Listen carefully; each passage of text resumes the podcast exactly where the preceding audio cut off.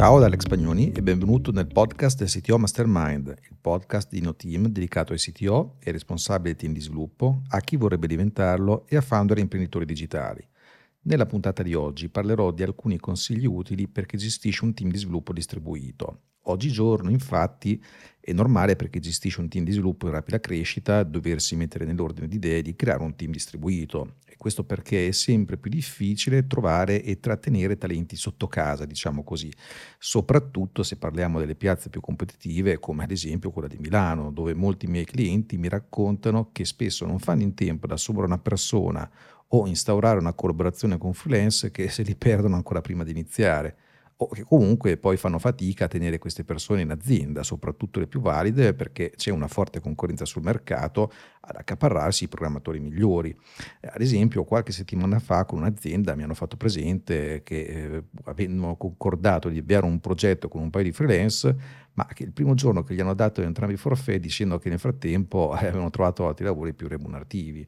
E non sono certo gli unici, anzi questo accade molto spesso e da molti anni.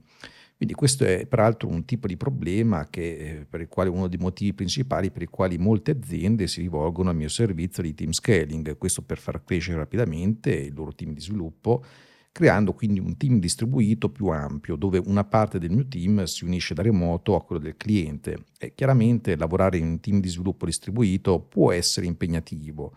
perché oltre ad affrontare le normali difficoltà tipiche dello sviluppo del software, si potrebbero aggiungere altri problemi, in particolare di comunicazione. Ad esempio, a differenza di un team collocato nella stessa stanza, non è che ci si può avvicinare alla sede di qualcun altro, di un collega per parlargli a riguardo ad esempio di una nuova funzionalità oppure di qualche riga di codice. Tuttavia la realtà è che problemi come questi sono dei falsi miti se il team distribuito è stato impostato correttamente e con le persone giuste. In T-Scaling infatti questi problemi li abbiamo già risolti molto tempo fa, anzi per esperienza devo dire che un team distribuito per come lo intendo io, con certe modalità di collaborazione, comunicazione e l'uso degli strumenti adatti, ha tanti vantaggi che bilanciano, anzi vanno oltre rispetto a quei pochi svantaggi come quello della vicinanza fisica. Anzi, è spesso un vantaggio non essere tutti assieme nella stessa stanza perché le interruzioni diminuiscono esponenzialmente e aumenta eh, la produttività. Più in generale posso affermare che un team distribuito può funzionare alla grande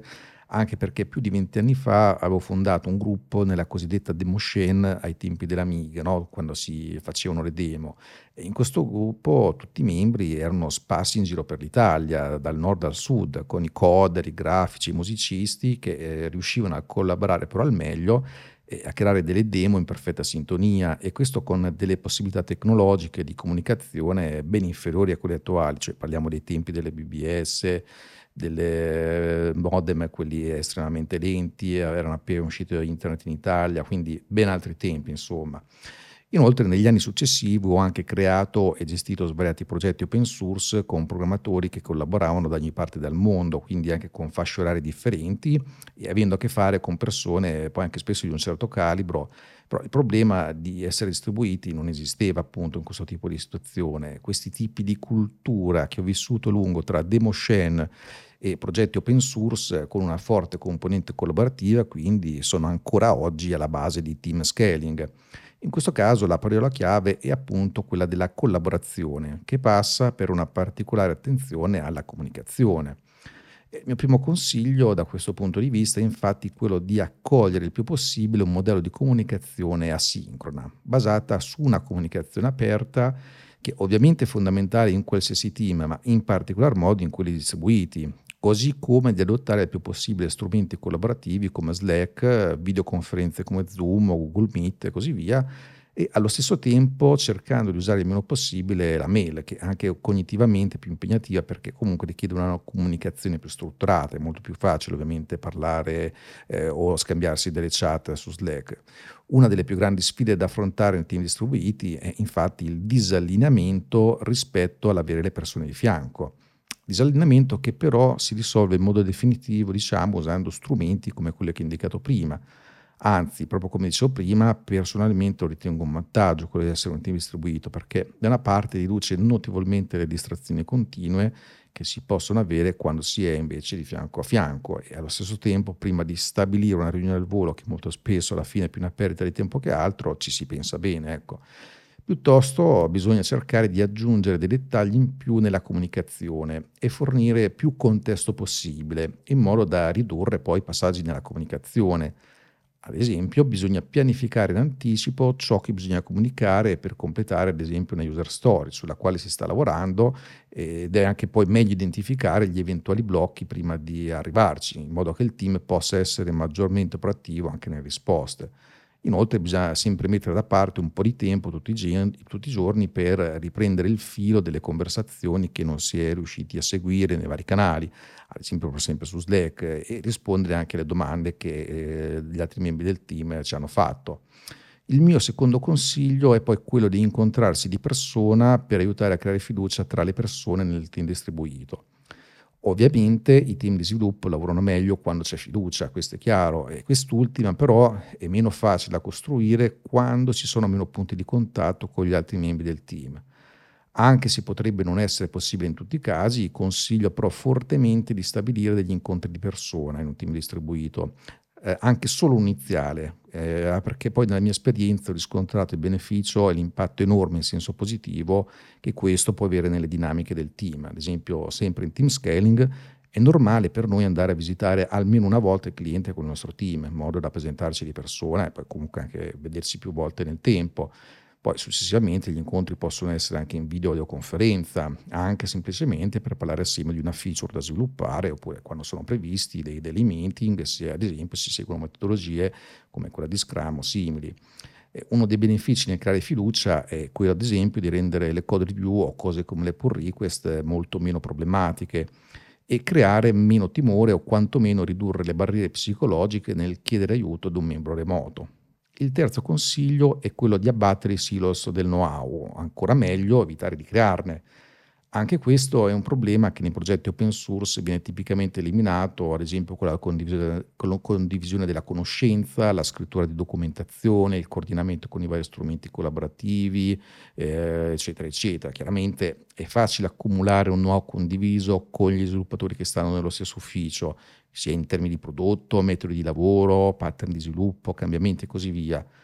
Bisogna però evitare di dimenticarsi di condividere questo know-how e queste informazioni con il resto del team, perché i silos di questo tipo possono sfociare in, ad esempio, persone che rimangono bloccate nello sviluppo perché non erano informate di certe cose, pull request che non aderiscono ai nuovi pattern di sviluppo concordati e problemi di vario genere. Quindi per ridurre o eliminare questo problema ci sono vari modi, come quelli che ho citato prima, ma anche notificando l'intero team di sviluppo di questi tipi di cambiamenti e decisioni ogni volta che si verificano. E qui le chat condivise come Slack sono molto utili in questo senso. Ad esempio, noi abbiamo sempre dei canali condivisi con i clienti o ancora meglio entriamo nello stesso account Slack del cliente quando ce l'ha, condividendo poi anche i vari canali dedicati allo sviluppo e anche per programmi da remoto aiuta molto ad evitare la creazione di silos informativi. Il quarto consiglio consiste invece nell'eccedere quando si comunicano le aspettative, che devono quindi essere esplicitate il più possibile. E questo è uno dei casi in cui troppo è meglio di troppo poco, che peraltro aiuta a fare chiarezza sui requisiti e sulle aspettative dei propri clienti utenti finali. Eh, bisogna infatti ridurre la possibilità di avere comunicazioni errate o carenti in questi casi, in particolar modo quando si parla di requisiti, spesso ad esempio in forma di user stories. Alcuni dei rimedi sono quelli di rendere espliciti i criteri di accettazione delle singole user stories, di aggiungere delle checklist relative a ciò che va fatto, documentare le funzionalità correlate con le user stories che non vanno sviluppate per quelle storie specifiche in modo da evitare lavoro extra o inutile, così come anche includere screenshot e link e design dove previsti. Per ultimo, se vuoi il mio aiuto, vuoi fare una telefonata con me personalmente, completamente gratuita, senza nessun obbligo o impegno, per andare più in dettaglio su questi argomenti e sistemare i problemi del tuo team, puoi fissare un appuntamento con me andando alla pagina www.ctomastermind.it slash strategia dove puoi trovare maggiori informazioni su di me, su come posso aiutarti, di nuovo gratuitamente, senza alcun impegno. Durante la telefonata, che durerà più o meno tra i 30 e i 60 minuti, chiaramente ti farò alcune domande relative alla tua situazione e poi ti fornirò quei due o tre consigli che servono nel tuo caso e soprattutto la strategia completa per aiutarti nella gestione del tuo team di sviluppo e del tuo prodotto digitale.